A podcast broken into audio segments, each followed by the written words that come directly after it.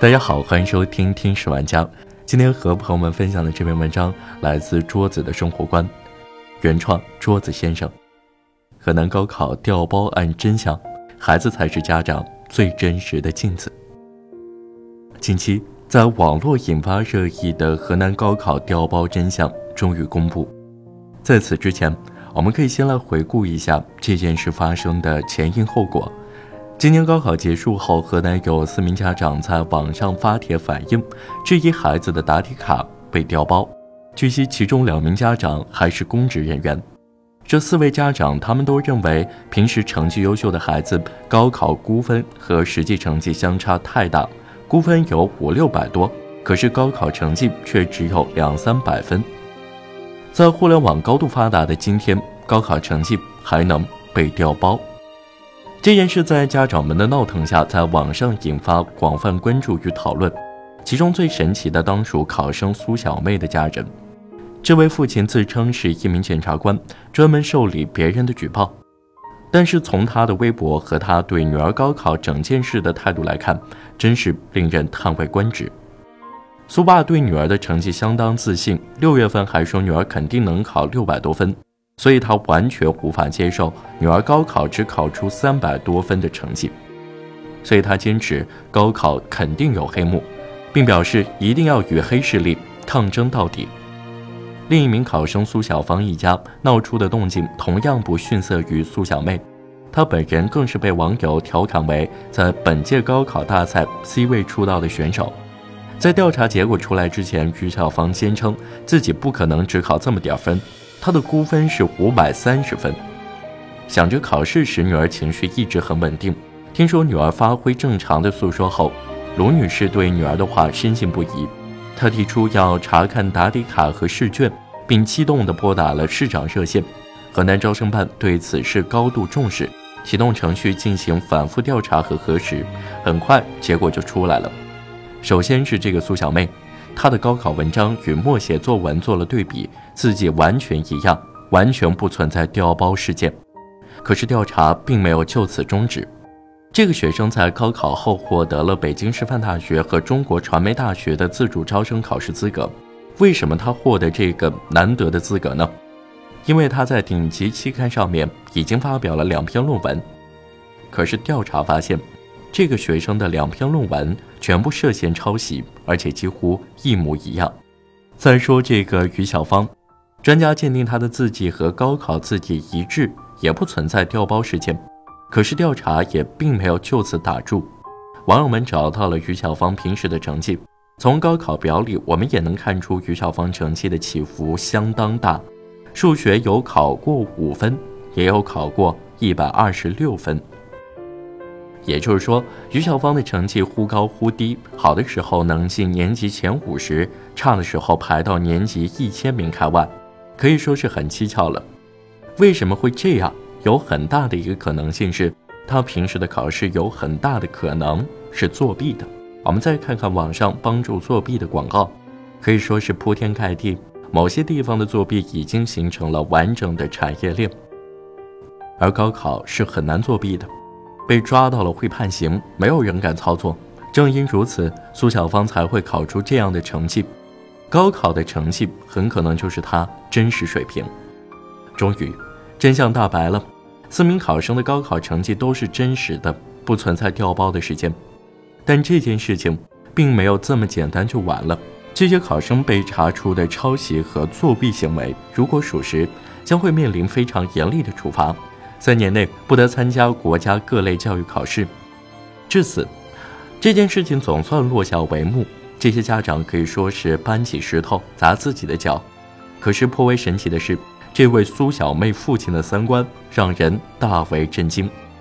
当苏小妹被查出所发表的论文是抄袭时，她竟然大言不惭地说：“天下文章一大抄，这很正常。”看到这样的家长。我对苏小妹撒谎和抄袭的行为一点也不奇怪了。什么样的家长就培养出了什么样的孩子，熊孩子的背后一定有一个熊家长，而这个父亲的职业竟然还贵为检察官，我真的是无语凝噎了。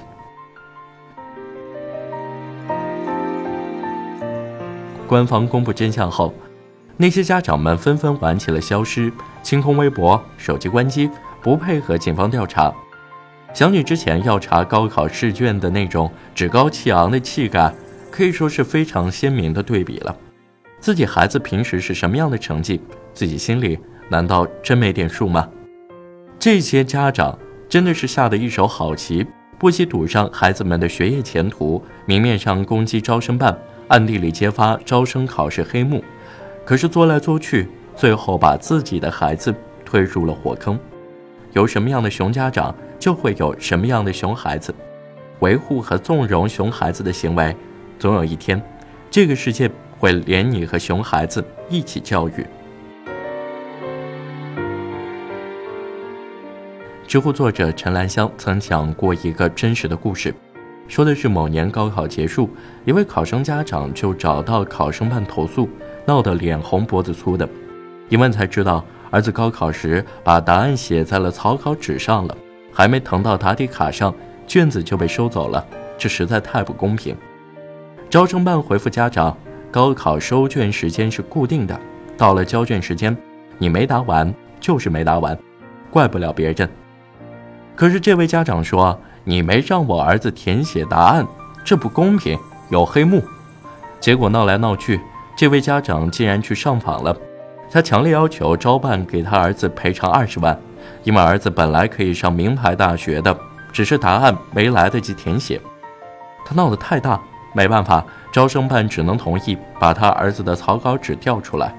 可是看到儿子的草稿纸后，这位家长再也没有说一句话，而是扭头就走了，生怕工作人员再找他说话。为什么？因为这名考生的草稿纸跟他的答题卡一样，都是一片空白，可以说是啪啪打脸了。这个熊孩子考砸了，想甩锅。他可能没有想到自己的爸爸比他还要熊，竟然一路闹到了这个地步，这才导致最后收不了场。这个故事与此次河南高考调包事件简直如出一辙。孩子所有的表现都是父母平日里言传身教的投影，孩子就是复印件，原件是什么样，孩子就是什么样。比起熊孩子，更可怕的是他们背后的。熊家长，还记得发生在美国的中国留学生案件吗？这些孩子平时在中国被家长们惯坏了，可是去到美国依然不懂得收敛，不恶不作。他们将一名中国女孩的衣服扒光，强迫其吃沙子，让她跪着，剪掉她的头发，还逼她吃下。他们的平均年龄只有十八岁，但对同胞的手段之残忍，令人发指。案发后。这些熊孩子很快就被抓了。美国和中国的法律不太一样，这些孩子可能面临终身监禁的惩罚。可是，让人震惊的是，熊孩子的家长急忙飞到美国后，在事发之后第一时间想的不是道歉，而是去贿赂，想私下以金钱摆平此事。最后，这个家长也被警方逮捕，锒铛入狱。这个家长还以为孩子惹了事情可以用钱来摆平，他们轻飘飘地觉得，孩子之间只是玩玩而已嘛，有什么大不了的？孩子还这么小，不要和他计较。可是，如果什么事情都可以这样解决，那还要警察干嘛？有这样的家长，我倒是能理解，为什么他们的孩子这样恶毒了，因为他们有恃无恐，觉得不管什么事情都有家长在背后擦屁股。家长的三观里藏着孩子的未来，言传身教从来不是说说而已。父母是什么样，就会以不同的方式折射到孩子身上。孩子年纪小，容易做错事，自己还不知道，可你身为家长，难道也不知道吗？一味的纵容只会害了孩子，别人不可能因为他年纪小就会原谅他的错，你的孩子也永远不可能不长大。